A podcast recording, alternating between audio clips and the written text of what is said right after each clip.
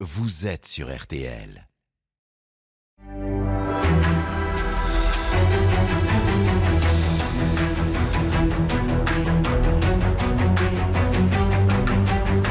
Le grand jury RTL Le Figaro LCI. Invité aujourd'hui, Nicolas Dupont-Aignan, député de l'Essonne et président de Debout la France. Le débat est dirigé par Vincent de Rosier. Bonjour à tous et bienvenue dans le grand studio de RTL. Bonjour Nicolas Dupont-Aignan. Bonjour monsieur. À mes côtés aujourd'hui pour vous interroger Marion Moore pour Le Figaro et Adrien Jean de TF1 LCI. Bonjour à tous les deux. Bonjour. Cette émission Nicolas Dupont-Aignan est en direct et les euh, auditeurs euh, seront invités à réagir avec le hashtag Le Grand Jury. C'est Marie-Pierre Haddad qui nous rejoindra en fin d'émission euh, pour relayer toutes les questions des, des internautes. Alors Nicolas Dupont-Aignan, vous êtes déjà candidat pour la présidentielle de, de 2022. Ou pour être plus précis, vous êtes encore candidat. C'est la troisième fois. Rappelons-le, euh, sans faire de mauvais esprit, que vous n'avez jamais dépassé la barre des, des 5% de voix.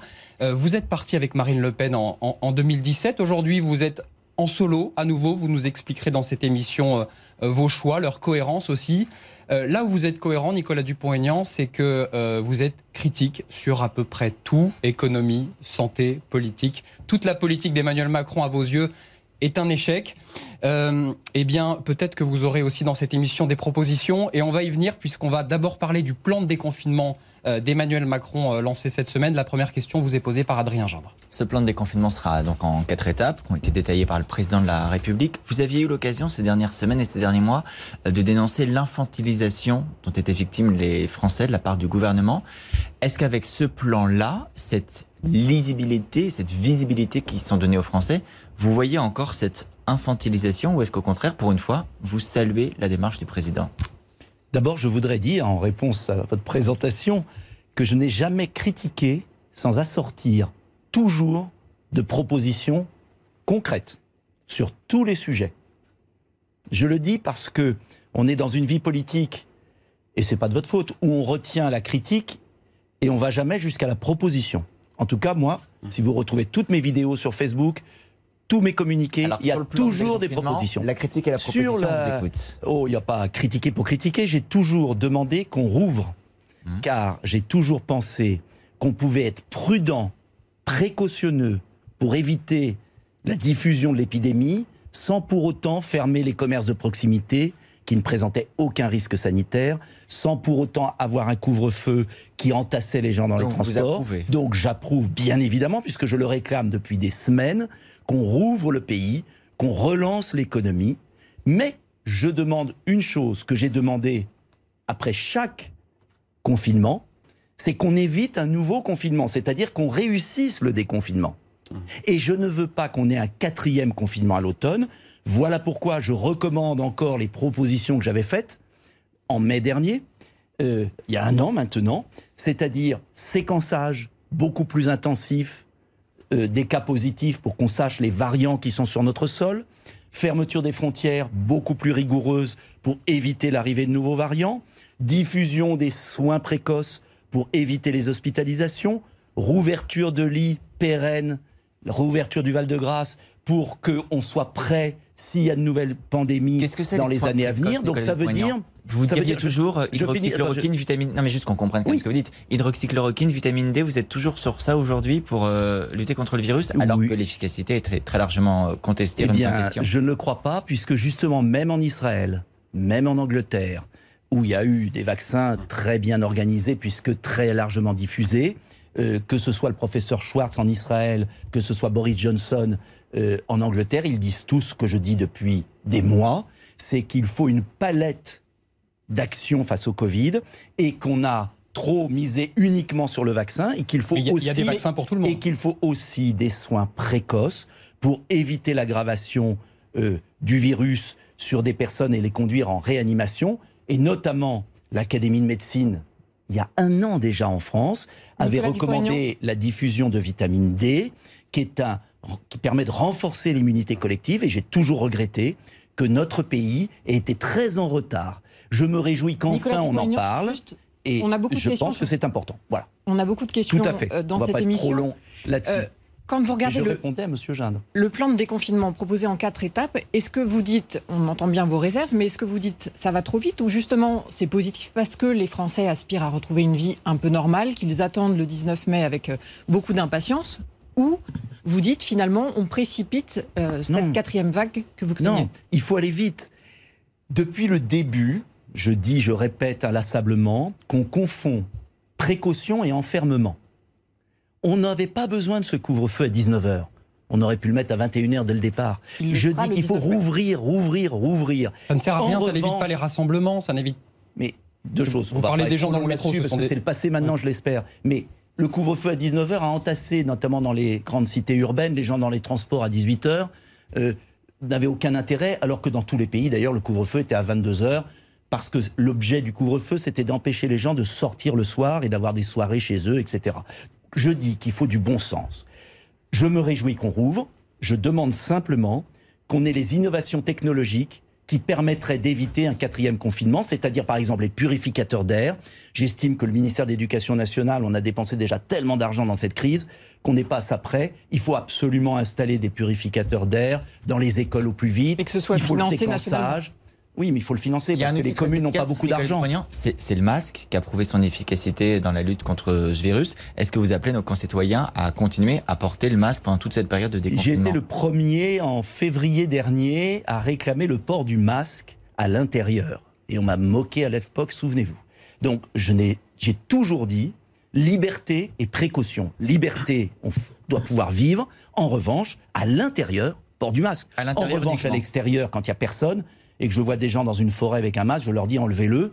Il n'y a aucun risque et beaucoup de médecins le disent. Il vous du bon sens. Est-ce est- qu'on peut revenir, juste un point dans ce pays, dans notre pays, avec du bon sens sur l'épidémie? Mais vous, du il vous bon est sens. jamais arrivé, Nicolas Dupont-Aignan, depuis un an, de vous contredire dans cette euh, pandémie, parce que vous avez souvent euh, souligné les contradictions du gouvernement? Je crois pas. Si vous regardez euh, toutes mes interventions, vous pouvez les reprendre. J'étais le premier qui, le 26 janvier, a demandé à Madame Buzyn de fermer les vols de Chine. Mais vous nous aviez Euh, dit que l'épidémie était en train de passer. C'était il y a déjà à la quelques mois. sortie, c'est vrai. à la on est toujours encore dedans. Est-ce la que c'est pas une contradiction Non, c'est vrai, vous avez raison, madame. Mais à la sortie du premier confinement, euh, j'ai pensé, faut être honnête, qu'on en sortait. Et j'ai quand même, souvenez-vous, vous reprenez mes vidéos, demandé la généralisation des tests beaucoup plus rapidement, les autotests euh, en vente libre. Euh, j'ai pas à rougir, mais je ne cherche pas à avoir raison. Vous savez, dans Vous cette affaire, aussi que tout le monde apprend au jour le jour, y on compris le apprend. gouvernement. vous savez, on peut se tromper une fois. Ce que je ne voudrais pas, c'est qu'on se trompe une troisième ou une quatrième fois. Et je réitère ma demande sur des choses simples, notamment l'ouverture de lits pérennes de réanimation. J'estime que la digue, c'est un peu comme, vous savez, face aux inondations, si la digue est trop basse, eh bien, à chaque inondation, on est envahi. Je voudrais que la digue, c'est-à-dire les lits pérennes d'hospitalisation, de réanimation, soient remontés. Et ça, malheureusement, le gouvernement ne le veut pas et je le regrette. Vous dénoncez le pass sanitaire, Nicolas Dupont-Aignan. Est-ce Ah oui. qu'on peut faire sans aujourd'hui? Bien sûr, le pass sanitaire n'est pas un pass sanitaire. Et je veux vraiment alerter les Français là-dessus. C'est une fausse bonne idée. Que l'on présente un test PCR pour monter dans un avion, je l'accepte bien évidemment. Que l'on présente même un test PCR antigénique fait comme ça s'est fait à Barcelone pour un spectacle, bien évidemment.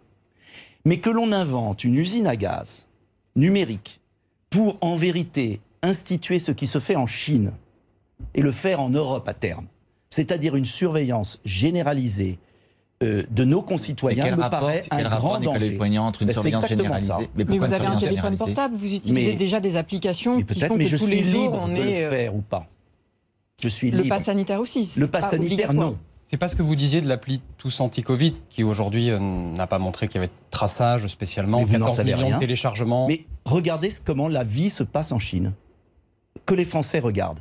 S'ils veulent cette société-là, bon courage. Mais à quel Moi, moment je vous avez dirais entendu Macron non dire qu'on ferait comme en à Chine cette numérisation obligatoire qui permettrait d'avoir son dossier médical sur son téléphone, relié C'est pas le De dossier manière médical, générale, c'est savoir si. si on a été vacciné Présenter ou un pas. vaccin ou un test un PCR élément. négatif un test, sa sérologie, son vaccin, aboutira à une usine à gaz, car même si on était pour sur le plan des libertés, et je pense qu'il y a beaucoup de Français qui le rejettent, en plus, c'est même pas efficace. Et je vais vous dire pourquoi. Parce que tout le monde sait aujourd'hui que le vaccin n'empêche pas la transmission. le vaccin protège des formes graves. Pour certains Il y a des virus. qui précisent au contraire, Nicolas Dupont-Aignan, que le vaccin réduit les risques de transmission. Écoutez, moi je crois M. Véran, pour une fois, qui a écrit au Conseil d'État euh, que le vaccin n'empêchait pas la transmission, qu'on n'en avait aucune certitude. Le vaccin empêche des formes graves. Donc, Donc c'est quand même le, meilleur traitement sanitaire n'est préventif pas- aujourd'hui. Donc, attendez, le pass sanitaire, si on vous dit vous êtes vacciné, ça ne veut pas du tout dire que, par exemple, dans un avion ou ailleurs, vous n'allez pas transmettre le virus, même vacciné. Premier point. Deuxième point, vous avez des vaccins qui ne seront pas efficaces contre certains variants. L'AstraZeneca face aux variants sud-africains. Troisième point, la protection du vaccin, on ne sait pas combien de temps elle dure. Entre 3 et 8 mois. Bon. Alors, on va fonder une usine à gaz numérique, obliger les Français Mais pas obligé, À Nicolas. Dupont-Aignan. Le, le président n'a rien Mais dit d'obligatoire à, à ce sujet. partir du moment, c'est de la fausse obligation ou de la fausse euh, facultative, à partir du moment où vous avez, euh, pour accéder à des lieux, euh, l'obligation de mettre, ou l'obligation d'avoir sur votre portable, qui est le plus simple, ou sur un papier, une analyse de votre situation sérologique, vaccin, sans savoir précisément combien de temps protège le vaccin, cela veut dire que vous allez avoir une usine à gaz administrative, bureaucratique, et qu'à terme, c'est un prétexte pour numériser la société et perdre nos libertés. Mais- J'insiste, cela est une usine à gaz sur le plan sanitaire et ne sera pas performant. Qu'est-ce qui vous fait dire Et ça C'est votre deuxièmement, intuition?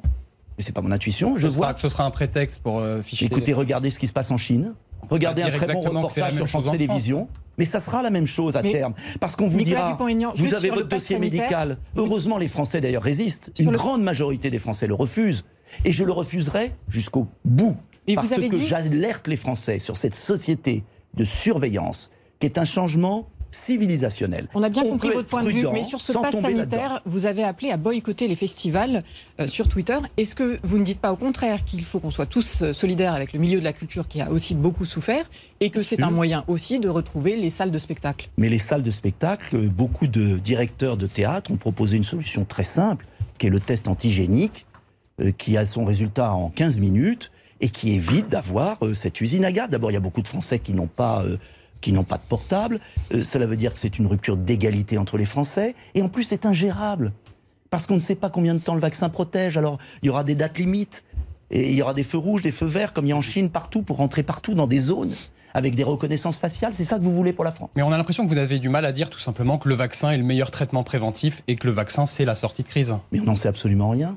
Si vous, si ça Non, vous avez parlé de vitamine D, d'hydroxychloroquine, euh, ça, Mais je, ça n'empêchera pas depuis la le transmission du début, je propose qu'on analyse les choses avec pragmatisme. Pour les personnes à risque, le vaccin est une protection. Mhm.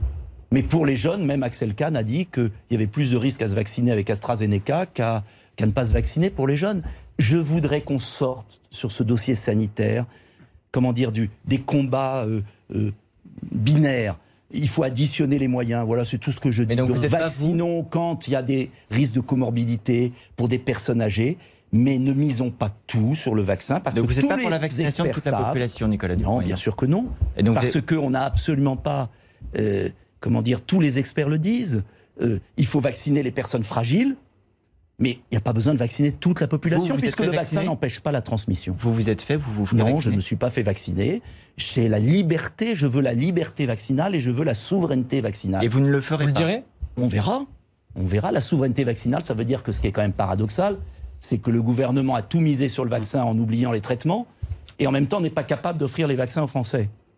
Donc il y a quand même un, un problème. Comme de nombreux Français, vous aurez envie de choisir votre vaccin, vous le direz quand vous vous ferez Mais vacciner. heureusement, liberté vaccinale.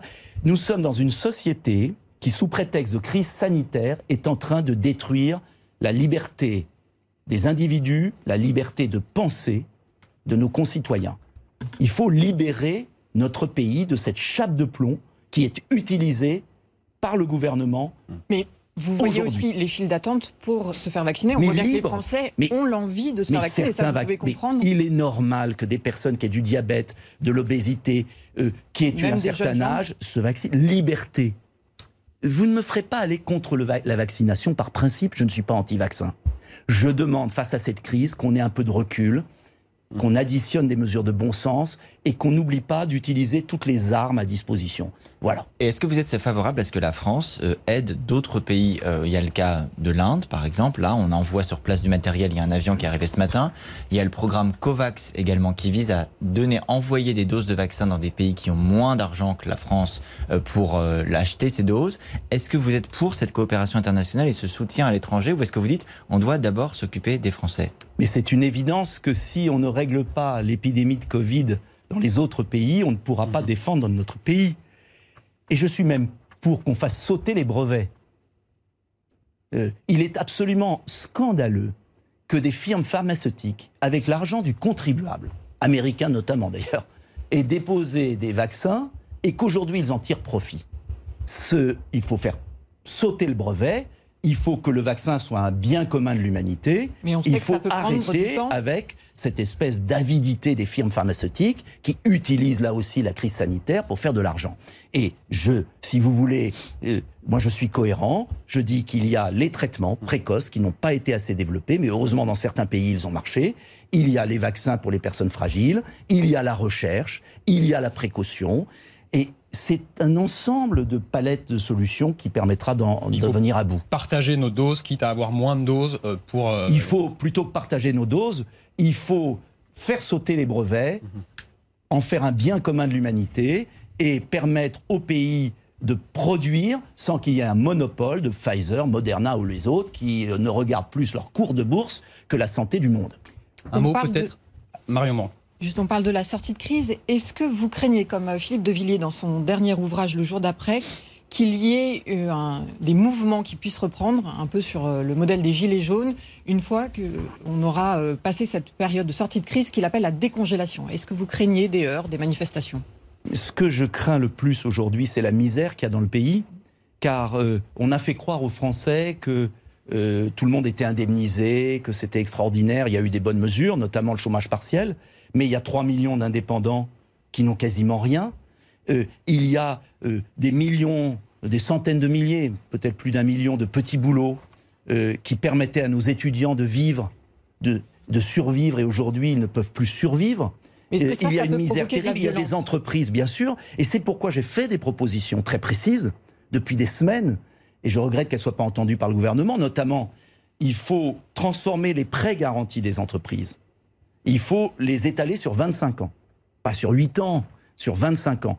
Ce qu'a fait Joe Biden, euh, l'Europe a un retard considérable parce qu'on veut toujours passer par l'Union européenne, qui est incapable d'agir. Ça fait quand même un beau plan de relance à 750 milliards euh, ah d'euros qui va progressivement se déployer. Et il y en aura quand même 40 pour nous une fois que tous les parlements euh, nationaux l'auront validé. Cher Adrien Gindre, ce fameux plan de 750 milliards dont tout le monde se gargarise alors que Joe Biden en est à 4000 milliards, il n'est toujours pas entré en vigueur depuis un an et on aura les premiers pas crédits. De on aura les... parce que des pays, Nicolas Dupont-Aignan, doivent le valider individuellement et bloquent ben, encore. Ça prouve bien que ce système de l'Union européenne ne marche pas, que cette bureaucratie ne fait que retarder les choses. Est-ce que c'est pas précisément parce que l'Union européenne respecte trop les nations et laisse les parlements nationaux valider le plan de relance, Nicolas Dupont-Aignan? Sauf si vous voulez supprimer la démocratie et bah laisser un aéroport. Vous, plaignez que ça va pas assez vite, mais c'est précisément parce que l'Union européenne laisse chaque pays se prononcer. Il y a encore des démocraties et mmh. des peuples. Donc on peut supprimer les élections si on vous écoute. C'est fait que ça prend du temps. Eh bien, c'est pourquoi il vaut mieux agir seul. Et si la France avait lancé son plan de relance seul, hmm. aujourd'hui, il serait dépensé, nos entreprises ne seraient pas dans cet état-là, et je le dis, il eût été beaucoup plus simple euh, pour 40 milliards euh, de lancer euh, les crédits français, de les financer comme ils seront financés. De toute façon, le plan de relance sera financé par la BCE à la terme. Euh, il serait financé directement par la BCE, ce serait beaucoup plus simple. C'est exactement comme les vaccins. Si on avait acheté les vaccins directement, la France est une grande puissance, nous n'aurions pas perdu euh, deux mois et on n'en serait pas là. Donc il faudra que les Français, les Français, cette crise montre, elle montre aux Français que ce système de l'Union européenne, bureaucratique, incompétent, euh, corrompu souvent, fait perdre un temps considérable. Corrompu Et je remarque. Sur quoi est-ce que vous ça, Nicolas Dupont-Aignan? Oh, bah, vous connaissez les lobbies qu'il y a euh, à, Bruxelles. On n'a pas connaissance de condamnation pour corruption. en tout cas, il y a un contrôle démocratique en France. Et je vais vous dire une chose. Si vous regardez derrière l'épisode des vaccins, quels sont les pays qui ont été vite? Les pays libres. Et sur le plan de relance, pour revenir à nos entreprises, si on ne veut pas qu'il y ait un million de chômeurs dans un an de plus, Il, faut d'urgence il y a transformer les moins de PGE. faillites. Il y a moins de faillites que d'habitude, Nicolas Dupont-Aignan. Il y en a eu Évidemment. 35 000 l'année dernière, Comment vous contre 50 000 expliquez- l'année d'avant. Vous avez tout à fait raison aujourd'hui. Mais vous savez qu'aujourd'hui, les PME et beaucoup de patrons de PME que j'ai rencontrés en province me disent tous la même chose. Leur PGE, leur plan garanti d'État, arrive à la fin et ils ne savent pas comment ils vont en sortir. Mais le gouvernement n'a jamais dit qu'ils arrêteraient les, les- les aides du jour au lendemain. Non. Et, et- et par ailleurs, les Français approuvent plutôt, euh, quand on regarde les études d'opinion, euh, l'action économique d'Emmanuel Macron pendant la crise. Comment vous l'expliquez ça aussi? Mais je vous ai dit qu'il y avait eu une bonne mesure sur le chômage Hum. partiel. En revanche, je crois que maintenant, il est temps d'anticiper la suite. Et ce que je remarque, c'est que l'Europe est en train de sortir de l'histoire. Ça veut dire quoi? La Chine investit des milliers de milliards de dollars dans l'innovation technologique, dans la relance avec de la création monétaire. Ils n'inventent pas l'argent. Ils le, ils le font par leur banque. Joe Biden a mis 4 000 milliards de dollars sur la table. Ce qui comprend aussi l'aide d'urgence que la France euh, apporte. Vous avez raison. Mais euh, vous avez une Union européenne qui est paralysée par des procédures euh, très compliquées. Et vous avez nos entreprises françaises qui aujourd'hui sont en danger. Et ça veut dire Donc que je sur les demande et je propose au gouvernement, plutôt que de négocier des, des dizaines d'heures, par exemple sur les fonds participatifs, ils ont négocié des bouts de ficelle avec des taux d'intérêt obligatoires pour nos entreprises, il faut libérer tout ça. Il faut transformer les plans en garantie à 25 ans, transformer une part en fonds participatifs sans conditions tatillonnes, comme c'est le cas à cause de l'Union européenne. Il faut que la commande publique aille aux entreprises françaises. Euh, il faut baisser les charges beaucoup plus fortement sur les PME, car je vous le dis, on le voit avec l'industrie automobile. Il y avait un très bon article dans un journal du soir français euh, sur la déroute de notre industrie automobile qui est en train de délocaliser en ce Et, moment. et si on ne le fait pas, Nicolas Dupont-Aignan, il se passera quoi? On vous interrogeait il y a un instant sur le risque à la sortie de la crise sanitaire, euh, comme Philippe de Villiers qui parle de décongélation d'un mouvement qui pourrait ressembler à celui des Gilets jaunes. Est-ce que c'est l'horizon que vous entrevoyez également? Est-ce que demain, vous imaginez des violences, euh, des émeutes, de la misère sociale? Quelle sera pour vous la suite? Euh, la suite, en tout cas dans ma position et en tant que candidat à la présidentielle, c'est de proposer une sortie de crise. Et les élections sont toutes proches. Donc je dis aux Français, c'est très simple. Si vous voulez continuer avec Emmanuel Macron, vous allez continuer avec ce système européen qui ne marche pas. Vous allez continuer à avoir les délocalisations. Vous allez continuer euh, à souffrir encore plus. Il faut changer de politique, mais changer de politique de manière raisonnable, avec des mesures adaptées aux PME. Et le plan Made France que je développe depuis des années me paraît particulièrement adapté dans ces circonstances pour éviter ce million de chômeurs en plus et éviter la crise sociale qui Par peut exemple, se, se- On l'a peut arriver. Hier, lors des défilés du 1er mai, il y a eu des violences. On a vu la CGT également prise pour cible. Des corps intermédiaires dépassés sur des manifestations euh, qu'ils ont l'habitude de, de mener pour l'instant. Qu'est-ce que ça veut dire et qu'est-ce que ça vous fait craindre? Mais ça veut dire ce que tout le monde constate, un appauvrissement du pays, car regardez le nombre d'usines qui sont en train de fermer là. Euh, En Corrèze, je vous donne cet exemple parce qu'il est quand même effrayant. En Corrèze, des ouvriers hongrois sont venus en Corrèze dans une usine pour former, pour être formés aux tâches que 350 ouvriers français euh, vont arrêter, puisque l'usine qui fabrique des, pièces pour des boîtes de vitesse va être délocalisée en Hongrie. Et est-ce que vous savez que chaque année, nous donnons à l'Union européenne 10 milliards d'euros net et que l'Union européenne finance des pays qui délocalisent nos usines? Alors moi, je veux bien qu'on continue comme ça, être dans un pays où il y a toujours moins d'emplois, où on finance toujours plus une pompe aspirante qui lien entre délocalise les, nos casse- emplois. les casseurs des manifestations et l'appauvrissement du Mais, pays. si, mais, c'est- mais c'est lié. C'est que s'il n'y a plus d'emplois industriels qui, ajoutent de la, qui permettent de la valeur ajoutée dans nos provinces, dans nos villes, dans nos petites villes, si on ne change pas de politique rapide pour relocaliser des usines, pour que ce soit rentable de produire en France, bah, la misère, oui, va venir. Mais est-ce que vous condamnez hier justement ce qui s'est passé Mais bien sûr, je sur les condamne. Enfin, qu'est-ce que vous- de la CGT Mais je condamne toutes les violences. Et d'ailleurs, je m'étonne toujours qu'on ne soit pas capable euh, d'arrêter certains black blocs, euh, cette extrême gauche, qui, euh, où il y a beaucoup de complaisance du pouvoir à son égard. Et je, je regrette euh, qu'on ne soit pas beaucoup plus dur à l'égard de ces, euh, ces dingues qui, euh, euh, qui perturbent toutes les manifestations. Et on l'a vu hier, c'était le, le 1er mai des, des politiques aussi, comme un avant-goût de 2022, Marine Le Pen, Jean-Luc Mélenchon. On va parler dans, dans quelques instants de vos ambitions pour, pour 2022 et pour les élections à venir. Mais d'abord, c'est l'heure de la question en plus, Nicolas Dupont-Aignan. Le grand jury, la question en plus. Je m'appelle Jean-Philippe Tanguy et j'ai été numéro 2 de Debout la France pendant 8 ans. Avec plus de 134 de Debout la France, nous avons rompu avec la stratégie d'isolement illisible de Nicolas Dupont-Aignan. Nicolas, en 2017, vous avez signé un accord de gouvernement qui résolvait l'ensemble des différences entre Debout la France et le Rassemblement national. Pourtant, depuis, vous refusez de travailler avec Marine Le Pen. Parallèlement, vous avez signé un accord incompréhensible en Bourgogne avec des barons LR et UDI que vous avez combattu toute votre vie. Ma question est donc simple. Quand allez-vous cesser cette stratégie illisible de division et travailler avec Marine Le Pen pour sauver la France? Alors, il y a un petit peu deux questions dans sa question. D'abord, 2022, vous êtes candidat, c'est votre dernier mot ou il y a encore euh, une possibilité d'alliance comme on l'a vu lors de la dernière présidence Mais moi, ma, ma position est claire. Je vois aujourd'hui que 80% des Français, 70% des Français dans un dernier sondage, ne veulent pas revoir ce duel de rejet mutuel Macron-Le Pen. D'ailleurs, vous parliez du 1er mai hier, j'écoutais Marine Le Pen et je la vois, le seul argument qu'elle avait, c'est ne votez pas Macron parce que ce sera le chaos.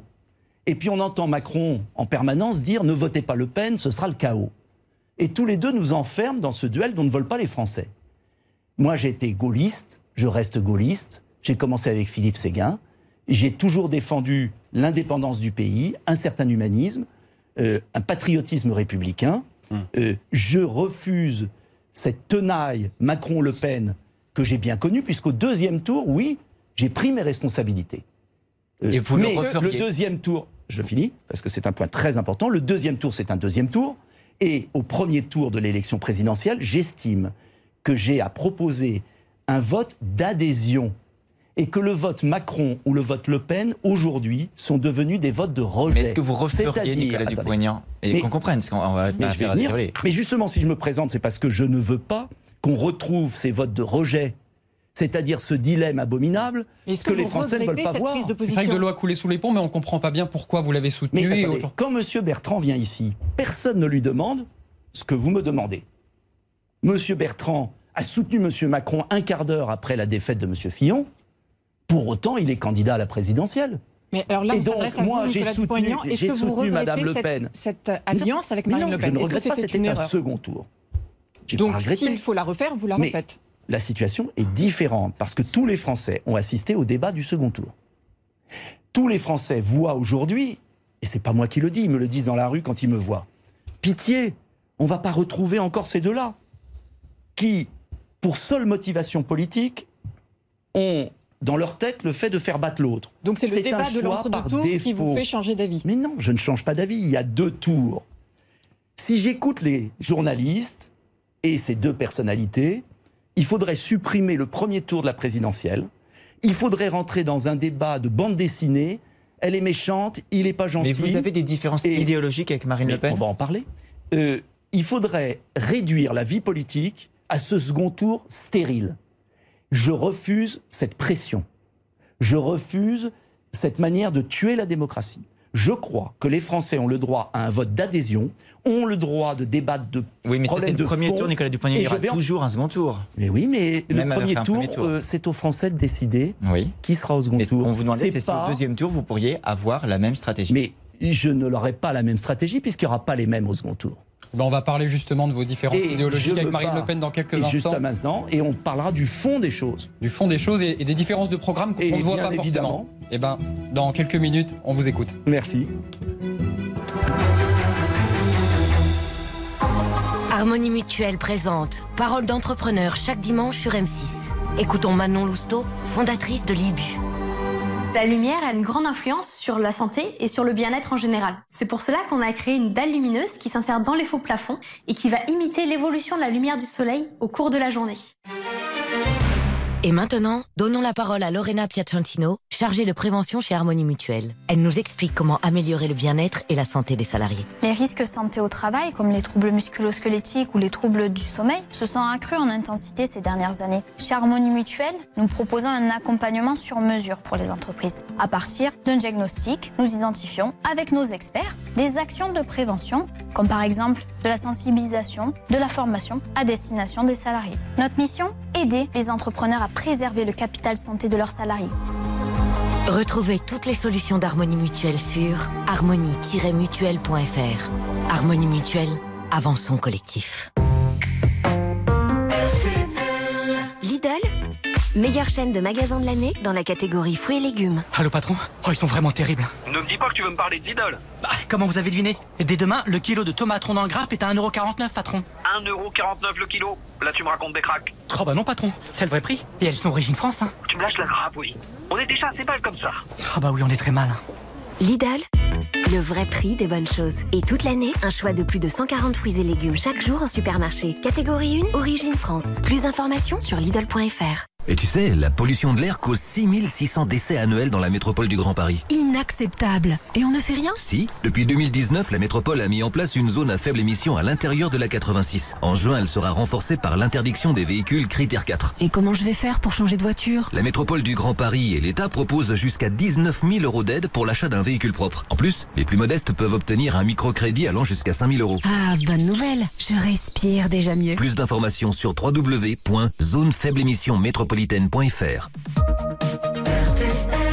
RTL, il est 12h30. Les infos, Yann Boucherie. Bonjour à tous. La discorde en PACA après l'annonce par Jean Castex du retrait de la liste LREM au premier tour des élections régionales au profit du président LR sortant, Renaud Muselier. Dans un communiqué, Christian Jacob, le patron du parti Les Républicains, dénonce des petites manœuvres électorales et retire l'investiture LR à Renaud Muselier. La peur de perdre des uns ajoutée au cynisme des autres n'a jamais fondé une ligne politique, ajoute Christian Jacob. Ce matin dans le JDD, le Premier ministre annonçait en effet un rapprochement entre les deux partis en Provence-Alpes-Côte d'Azur, ouvrant la voie à une fusion des deux listes. Un coup de poignard dans le dos, selon Éric Ciotti, le député des Républicains des Alpes-Maritimes. Jordan Bardella, le vice-président du RN, invite lui les militants et les sympathisants LR à rejoindre le Rassemblement national. Toujours dans le JDD, Anne Hidalgo évoque la présidentielle. Concernant sa propre candidature, elle renvoie à l'automne pour sa prise de décision, alors que les dernières études d'opinion ne l'accréditent au mieux que de 10% des intentions de vote sans qualification pour le deuxième tour.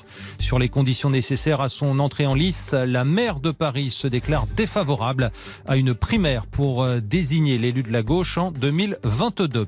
La page des sports et le football en demi-finale retour de la Ligue des champions féminines. Les Parisiennes défient en ce moment même Barcelone 1-1 au match aller à Paris. Les Barcelonaises mènent déjà 1-0 après 25 minutes de jeu. Suite aujourd'hui de la 35e journée de Ligue 1, Bordeaux accueille Rennes à 13h. À suivre à 15h, Lorient-Angers, Brest-Nantes, Nîmes-Reims et Dijon-Metz. Montpellier-Saint-Etienne à 17h. Enfin, Monaco-Lyon à 21h à vivre dans RTL Foot. En rugby, qui pour accompagner le Stade Toulousain en finale de la Coupe d'Europe? Peut-être La Rochelle. Les Maritimes accueillent à 16h les redoutables Irlandais du Leinster. En Formule 1, le Finlandais Valtteri Bottas sur Mercedes partira à 16h en pole position du Grand Prix du Portugal à Portimao. Et puis la météo, des averses fréquentes de la Bretagne au Massif central et aux Alpes. Soleil du sud-ouest à la Méditerranée. Température cet après-midi de 11 à Dunkerque à 22 à Bastia. Longue vie aux voitures à vivre. Souvent, les gens me disent Oh, José, mais qu'est-ce que vous nous avez fait rire tous les soirs? Mais bon, ça, c'était avant. Mais d'où avant? Je suis toujours en pleine forme, moi Tout fonctionne bien, regardez-moi cette patate Bah oui, je m'entretiens C'est important l'entretien. Alors pour votre véhicule de plus de 3 ans, chez Renault Care Service, bénéficiez de la révision éco à partir de 99 euros avec 38 points de contrôle, vidange et remplacement du filtre à huile. Qui mieux que Renault peut entretenir votre Renault? Nos ateliers restent ouverts sur rendez-vous. Offre réservée aux particuliers, conditions et prise de rendez-vous sur Renault.fr.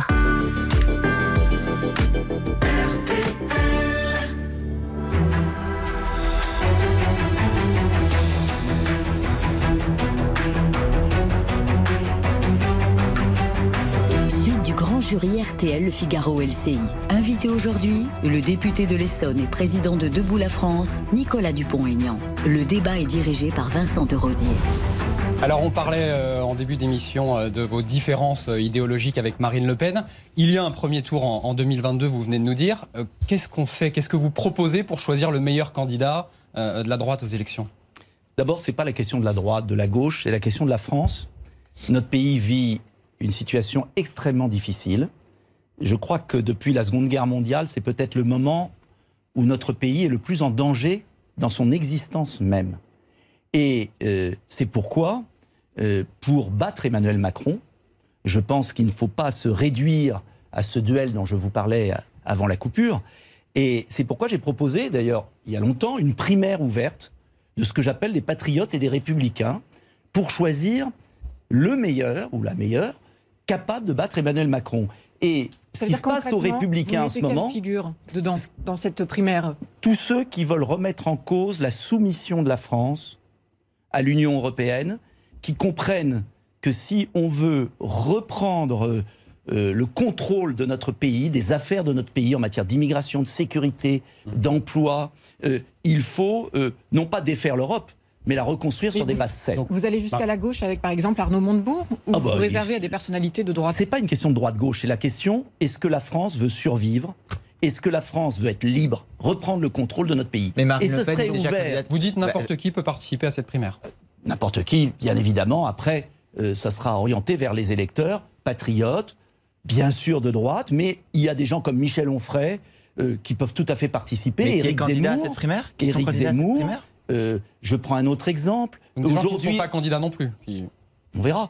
Euh, Aujourd'hui, je Et prends un Marine autre. Le Pen, elle- vous en avez parlé avec elle, elle serait partante Non, vous savez qu'elle a dit non une première fois, mais je maintiens que c'est la seule solution, et notamment Bruno Retailleau, euh, des gens des LR qui refusent ce qui est en train de se produire, c'est-à-dire la fusion des républicains, des certains dirigeants certains républicains et En Marche. On va y On va y revenir. venir, mais est-ce que certains, pour, pour bien comprendre où on en est, vous ont déjà dit qu'ils étaient prêts à participer Certains, à à cette part- primaire Euh, Monsieur Philippot a dit oui, mais à part ça, non encore. Hmm. Mais je dis, À quoi sert cette primaire si Marine Le Pen n'en fait pas partie? Ah ben, la pression de nos électeurs qui veulent décider qui sera le meilleur champion face à Emmanuel Mais Macron. justement, vos Parce que je parce reviens que Vous avez dit ça, ne sera pas ce duel. Alors vous voyez qui au second tour? Parce que vous si nous je avez suis dit, candidat, c'est pour être au second tour, Et- madame. Mais vous vous voyez face à qui alors? Mais on verra. Je n'en sais rien. Mais ça vous n'êtes sera pas peut-être candidat Emmanuel pour être candidat à la primaire? Parce que dans ce cas-là, ce serait peut-être pas vous le candidat. Mais euh, bien évidemment. ce bloc. Attendez, je suis candidat. Hmm. J'ai dit que si on veut éviter qu'il y ait plusieurs candidats face à Emmanuel Macron, Hmm. ou si on veut éviter qu'il y ait Marine Le Pen qui nous refasse le coup de 2017, et c'est pourquoi Emmanuel Macron l'aime tant. Le coup de Euh, 2017, c'est-à-dire faire un mauvais débat. C'est pas faire un mauvais débat en soi, Bah, on essaie c'est de comprendre ne ce pas que vous gagner. appelez le coup de 2017. Ne pas gagner.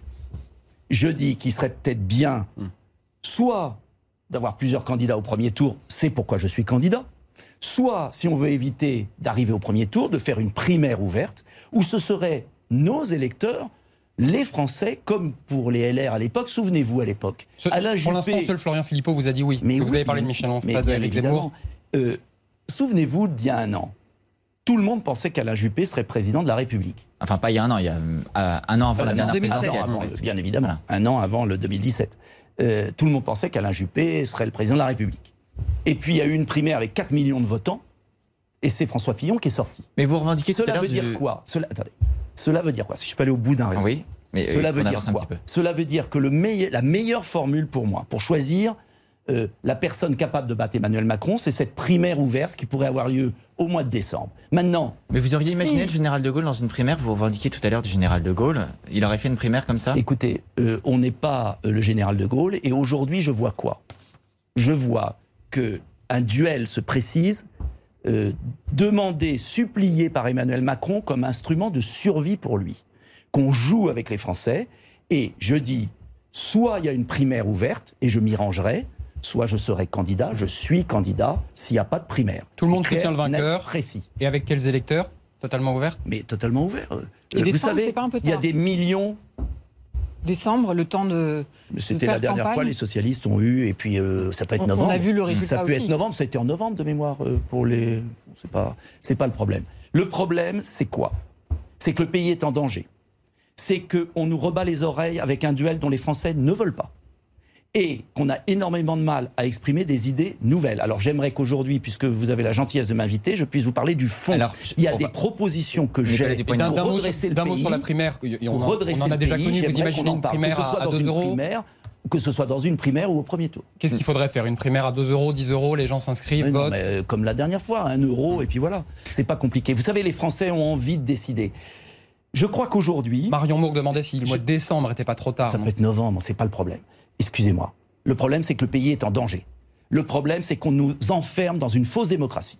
Le problème, c'est qu'on est à moins d'un an de la présidentielle et qu'à cause de la crise sanitaire, Alors, Emmanuel. Macron ne veut pas qu'il y ait de débat on va, dans le on pays. va avancer parce qu'on a encore beaucoup Voilà. de sujets. Et Euh, sur des sujets de fond. ju- Juste qu'on comprenne, euh, quand vous dites euh, une primaire avec tous les patriotes, est-ce que ce que l'on voit en Bourgogne-Franche-Comté, ça préfigure ça? Vous, localement, Debout la France a choisi de s'unir avec les Républicains et l'UDI. Est-ce que c'est ce que vous souhaitez Alors, pour le pays? Vous vous trompez sur un point, la manière Ah, dont vous bah, le présentez. Dites-nous. C'est que j'ai choisi, euh, nous avons choisi accord local avec justement Gilles Platret. Le candidat LR. Le candidat LR qui refuse de toutes ses forces ce que fait M. Muselier, c'est-à-dire cette proximité entre les dirigeants LR et En Marche. J'ai pas, on n'a pas fait un accord avec un LR qui irait vers En Marche. Donc on, Jamais on vie. explique pour nos téléspectateurs militaires. Ça veut dire très Gilles clairement. Platrin, Bourgoin-Franche-Comté fait un est accord un avec homme vous libre. et Renaud Muselier un accord avec La République en marche. Exactement. Euh, qui sont tous homme Jean libre. Castex a approuvé ce matin. Oui, attends. Reprenons les choses solidement. Gilles Platret est un homme libre, maire de Chalon, qui a pris des positions très audacieuses en refus des communautarismes, refus de l'immigration. C'est un gaulliste de cœur qui refuse totalement la dérive des dirigeants LR vers En Marche. Et je refuserai euh, l'accord, la main tendue euh, qu'il m'a faite.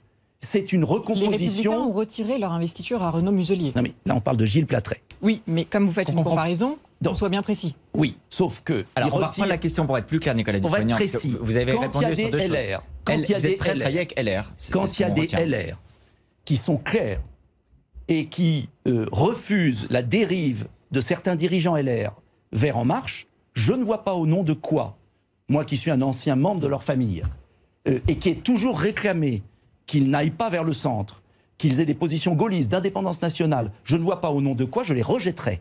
Je tends la main des deux côtés. Nous avons une liste, par exemple, en Pays de Loire, où il y aura des gens du Rassemblement national qui vont nous rejoindre. Nous avons une liste en PACA complètement indépendante, parce que M. Muselier est en train de partir vers En Marche. Et j'appelle les électeurs LR et euh, M. Ciotti et les autres à nous rejoindre sur cette liste Debout la France, en qui PACA, qui est claire, nette, précise. Ce qui est ambigu, c'est que vous nous dites, en somme, que votre accord à vous est local et responsable, et que celui en PACA est national, irresponsable. Et... Non, non, je dis pas ça.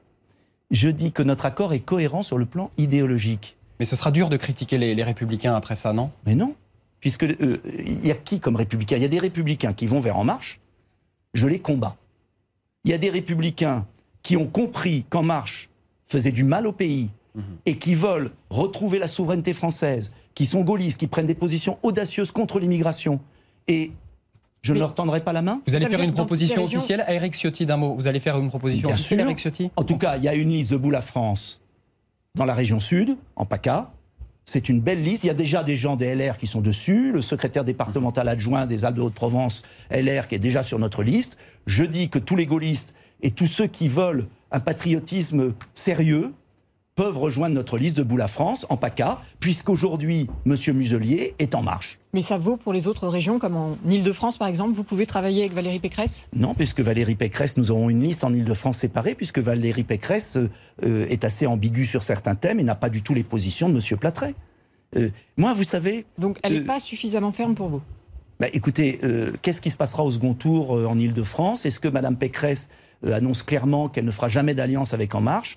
Il faut que Mme Pécresse clarifie ses positions. En tout cas, nous avons une liste indépendante. Nous avons des listes indépendantes partout en France, sauf en Bourgogne-Franche-Comté, parce que nous avons un homme là-bas qui dirige LR et qui est sur une ligne très proche de la mienne. Je ne vois pas pourquoi on aurait fermé la porte. Un Parce dernier- que l'enjeu, c'est de battre la gauche en Bourgogne-Franche-Comté. N'oubliez pas que la dernière fois, Debout la France avait fait un bon score et que c'était M. Sauvadet, il n'y avait pas eu d'accord et on a perdu la région. Un, un- un dernier mot rapide avant qu'on en vienne à d'autres sujets de fond. Qu'est-ce qui euh, a, de votre point de vue, emporté la conviction de Renaud Muselier et l'a conduit à faire euh, cette alliance euh, dans la région PACA Sud? C'est une histoire de conviction C'est une histoire, euh, je sais pas, de, de- de- de- de pragmatisme électoral? Vous savez, euh, le général de Gaulle avait une belle phrase, c'était les petites soupes sur les petits feux. Voilà. Donc euh, ils font leurs petites soupes. Mais d'une manière générale, moi je crois que souvent, vous savez, dans la vie, euh, il y a des raisons profondes. Quand j'ai quitté l'UMP, il y a bien longtemps, en 2000, euh, 2007 2008, exactement, 2007, vous avez raison. J'avais quitté l'UMP pas pour faire un caprice, parce que j'étais en profond désaccord avec la décision de Nicolas Sarkozy de faire revoter ce que les Français avaient rejeté au référendum sur l'Union européenne. Et moi, je crois qu'aujourd'hui, comme chez les socialistes d'ailleurs, il y a une partie des socialistes qui sont partis vers Mélenchon, et il y en a une autre qui reste pensée unique, Union européenne, et c'est libre. Eh bien, vous avez des LR qui croient en cette Europe supranationale, qui finalement sont plus proches d'Emmanuel Macron euh, que de moi, par exemple. Et puis vous avez des LR qui aspirent à retrouver l'indépendance du pays, à reprendre le contrôle de nos frontières beaucoup Donc plus c'est la fin de ce parti? Je ne sais pas, c'est peut-être une évolution, il va y avoir des évolutions. Vous leur poserez la question, leur situation est suffisamment compliquée. Mon boulot n'est pas de mettre de l'huile sur le feu. On va Mon boulot est de dire aux. Français, je présente un projet gaulliste pour la présidentielle, un patriotisme sérieux, capable de redresser le pays. Sur des thèmes, et j'aimerais qu'on en parle, sécurité, production en France, reconstruction des services publics, indépendance du pays. Voilà ce qui est important pour moi. Et je suis convaincu On va qu'il y a venir. beaucoup d'électeurs LR qui vont nous rejoindre, qui sont orphelins et qui seront contents d'avoir un parti gaulliste. Voilà. On va venir à cette tribune des, des militaires. Bon, c'était le 21 avril dernier. On va rappeler aux, aux gens de quoi il s'agit. Publié dans l'hebdomadaire Valeurs Actuelles, tribune dans laquelle des militaires menacent d'intervenir face au chaos croissant qui règne en France. Euh, ils sont menacés de, de sanctions, ces militaires, par le, par le chef d'état-major des armées, François Lecointre. Est-ce que ces sanctions vous semblent disproportionnées, Nicolas Dupont-Aignan? Ah non, mais c'est c'est tellement triste. Euh, la maison brûle, la maison brûle, et euh, les incendiaires veulent punir les pompiers. Mais C'est c'est le rôle ce des militaires de s'exprimer dans le champ politique Mais c'est bien évidemment quand ils sont en retraite. Euh, Si l'on écoute la ministre des Armées, le général de Gaulle, quand il quitte le pouvoir en 46, il est un militaire en retraite. Il est président d'un parti, le RPF. Il parle de tout. On euh, on l'a pas sanctionné. Et on pourrait même parler du général de Gaulle qui était en active dans l'entre-deux-guerres et qui euh, critiquait sévèrement le, le héros Donc vous euh, dites- Pétain sur l'armée Mais mécanique. des militaires d'actifs qui s'expriment, Nicolas Non, parce que certains, non, certains militaires d'actifs, il y en a, euh, sont vus, euh, susceptibles également de sanctions parce qu'ils sont associés à cette tribune. différent. Ils ne contribuent pas au délitement et au chaos qu'ils Non. dénoncent? Alors je vais vous dire deux choses. D'abord, il y a très peu de militaires en actif qui se sont exprimés. Il y en On a parlé 18 qui 18. ont été exactement Sur identifiés des par le ministère. Euh, moi, je parle des militaires en retraite. Euh, la situa- les militaires en retraite. Et d'abord, cette tribune est tout à fait euh, exemplaire. Cette tribune dit quoi? On ne maîtrise plus la sécurité dans nos quartiers. Euh, des tirs de mortier tous les soirs contre les forces de police. Vous dites Un qu'il y a des tirs de mortier tous les soirs? Tous les Ah, soirs dans, les le, quartiers dans, dans le pays. Tous euh, les soirs, il y a des tirs de mortier. dans Quasiment tous les soirs. Alors peut-être pas chaque soir, mais on ne peut plus rentrer dans certains quartiers. Une policière est égorgée. Euh, L'État est impuissant. Euh, des militaires en retraite qui ont donné leur peau pour le pays, pour certains euh, de leurs camarades. Car euh, j'ai vu par exemple un des générales, un général a, euh, a sauté sur Kolwezi, euh, a été ensuite en Yougoslavie. Vous savez combien il y a eu de morts en Yougoslavie de militaires français On, Plus- on va peut-être pas 100. refaire la Yougoslavie tout de suite, Nicolas Non, non, non, mais attendez, ça veut dire que des gens qui donnent leur peau pour nous, qui donnent leur peau pour nous, leur vie pour nous, alors que des politiciens.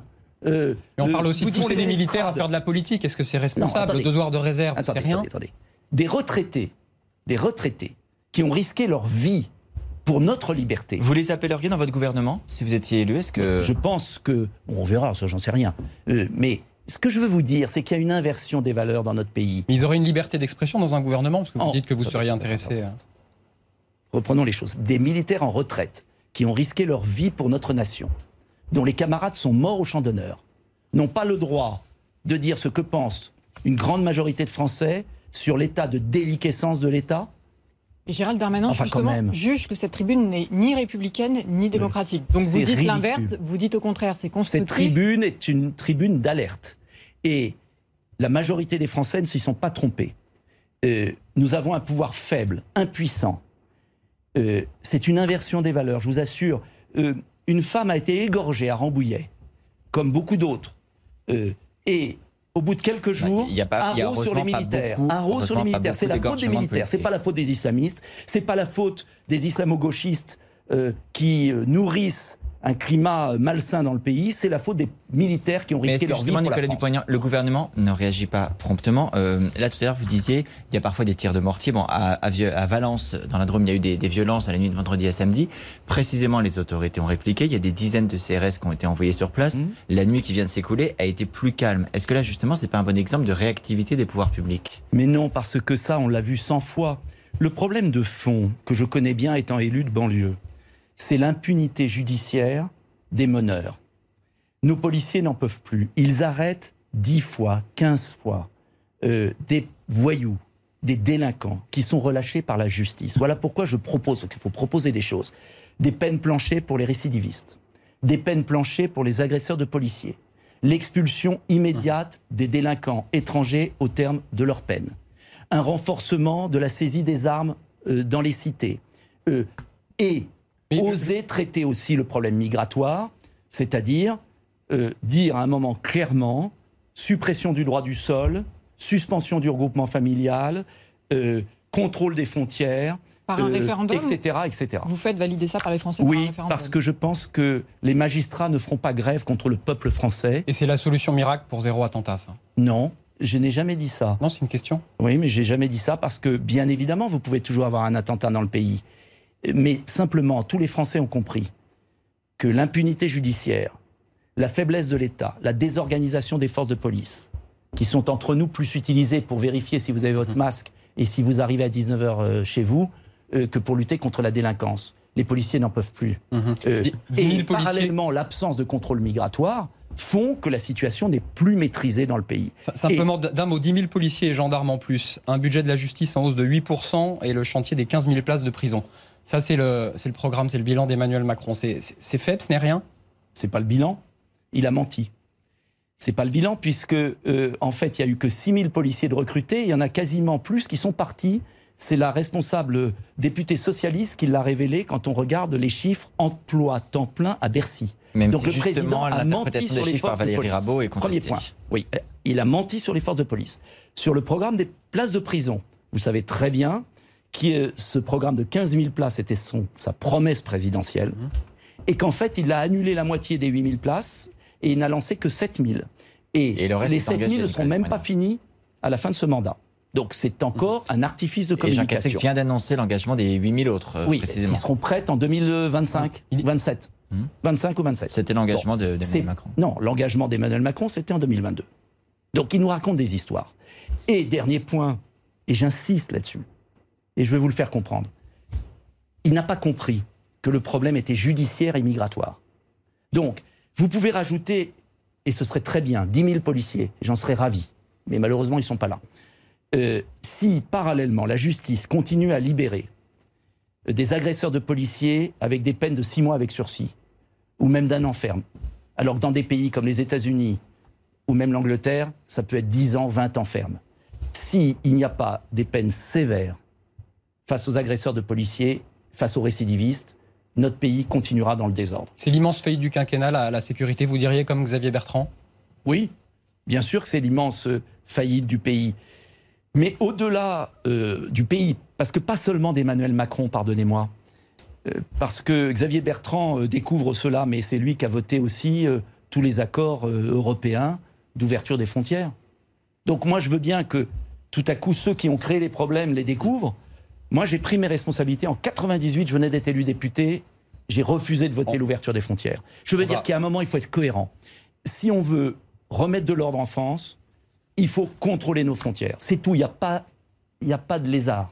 Il Marion. Mourgue, on va avancer. Sur un autre sujet, euh, Emmanuel Macron va euh, commémorer cette semaine le bicentenaire de la mort de Napoléon Ier. Est-ce que vous dites qu'il a raison de célébrer la figure de Napoléon ou au contraire, euh, vous trouvez qu'il va trop loin puisqu'il est euh, contesté par une partie de l'opposition? D'abord, je pense qu'il ne va pas assez loin. Il célèbre Napoléon en catimini. Euh, une petite gerbe déposée, euh, une œuvre d'art euh, qui est un sacrilège au-dessus du tombeau de Napoléon. Un discours à l'Institut Euh, de France dans trois jours quand même. Oui, bah heureusement. Mais euh, en 1921, euh, euh, il y a eu une vraie célébration. C'est-à-dire que on a euh, a l'histoire en raison, face. mais il n'en fait pas assez. Mais il n'en fait pas du tout assez. Il- il- il- c'est dû en même temps, comme d'habitude. tout est à garder chez Napoléon pour vous? Aujourd'hui, on rappelle que c'est celui qui a rétabli l'esclavage, qu'il avait aussi euh, ses travers, euh, sexisme, machisme. Bien évidemment. Euh, D'abord, faisons attention à ne pas regarder l'histoire avec nos yeux d'aujourd'hui. Parce que si vous regardez toute l'histoire avec les yeux d'aujourd'hui, obligatoirement, il y a un décalage générationnel. Évident. Bon, premier point. Deuxième point, moi, je regarde l'histoire comme un bloc, comme disait Clémenceau. Enfin, l'esclavage, même à l'époque, même avec les yeux de l'époque, l'esclavage, c'est difficile, Nicolas Dupont-Aignan, de le défendre. Mais personne, je n'ai jamais défendu l'esclavage. Mais moi, je dis qu'à sur le l'époque, fait que c'est celui à qui a l'époque, tous les pays pratiquaient l'esclavage. Voilà, point. Et il l'a d'ailleurs aboli dans les 100 jours. Après. Donc, L'heure pour euh, c'est Nicolas un peu Dupont-Aignan, une réponse courte et Juste on va- très avance, brièvement. On doit faire face à son histoire. Napoléon a eu des ondes d'ombre, mais a été le grand réconciliateur des Français, a évité le drame de la Révolution, a stabilisé la France et a fondé les grandes institutions, code civil, préfet, euh, Conseil d'État, Banque de France, lycée. Et, et j'aimerais que le que l'on honore un des, des grandes gloires de la France, sans pour autant oublier les points négatifs. Voilà. L'heure tourne, on va vous Eh oui. interroger maintenant avec des questions Et express. qu'on apprenne l'histoire de France à nos enfants peut-être. Le grand jury. Question express. Alors, des questions et vous êtes pour, vous êtes contre, des réponses courtes. Pour ou contre la loi climat qui sera votée mardi à l'Assemblée, on rappelle que vous êtes député. Abstention parce que c'est une loi qui passe à côté de l'essentiel, et notamment de la santé et l'environnement, et qui euh, euh, a des vieilles lunes euh, comme les éoliennes qui détruisent le, le paysage français. Pour ou contre la suppression de l'ENA? On rappelle que vous êtes vous-même issu de l'ENA. Euh, plutôt contre, parce que je pense qu'en fait, il faut simplement que les hommes politiques fassent obéir les fonctionnaires et que ce n'est pas aux hommes politiques à obéir aux fonctionnaires. Donc vous pouvez créer l'institut politique, changer le nom, c'est un- dans la tête. On garde l'ENA. Pour ou contre Perico Légas, rédacteur en chef de Marianne, critique gastronomique très connu des Français, qui est candidat au régional sur la liste du ministre modem Marc Fesneau. Écoutez, je suis respectueux de la liberté. Chacun fait ce qu'il veut. Perico Légas, il a envie d'être candidat, et ben il est candidat. voilà. Et enfin, on va se projeter un peu plus loin, un peu plus haut. L'astronaute Thomas Pesquet a retrouvé ses habitudes sur la Station spatiale internationale. Vous êtes pour ou contre la conquête spatiale? Veut dire, est-ce que c'est utile ou est-ce que c'est un fantasme qui coûte très cher? Non, c'est utile pour la science. Euh, on a besoin de rêver aussi.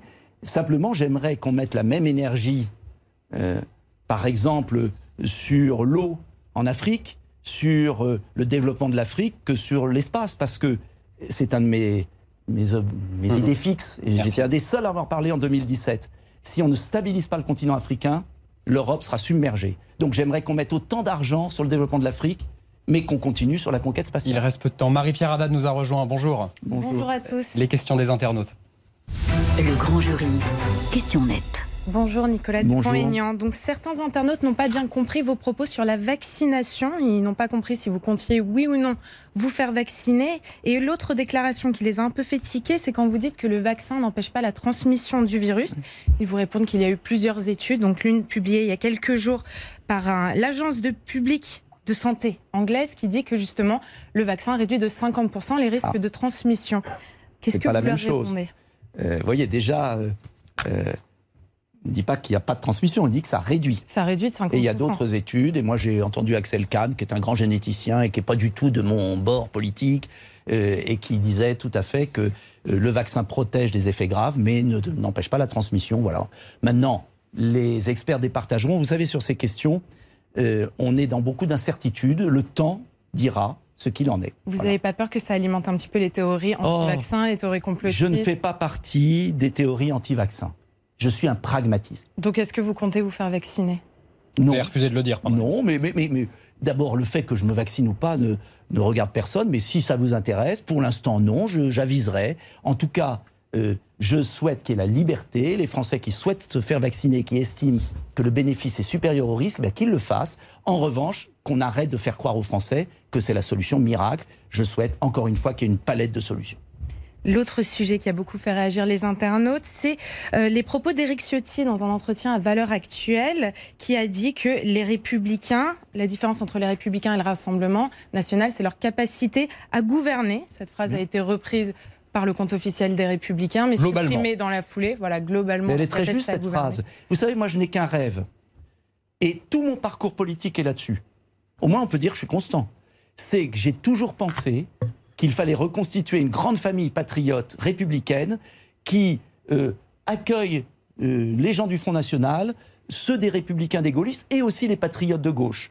Euh, et je suis convaincu que c'est ce qui sauvera la France. Donc, c'est pourquoi j'avais fait l'alliance au second tour avec vous Marine êtes Le Pen. d'accord avec cette C'est pourquoi, mais Ce bien la évidemment, euh, la capacité à gouverner. C'est pourquoi je suis candidat, parce que la grande différence, vous- j'ai pas répondu tout à l'heure à votre question avec Marine Le Pen, c'est que j'ai été maire pendant 22 ans d'une ville en faillite, je l'ai redressée, je crois à la bonne gestion, et je crois qu'on battra Emmanuel Macron. Vous avez une expérience de terrain qu'elle n'a pas.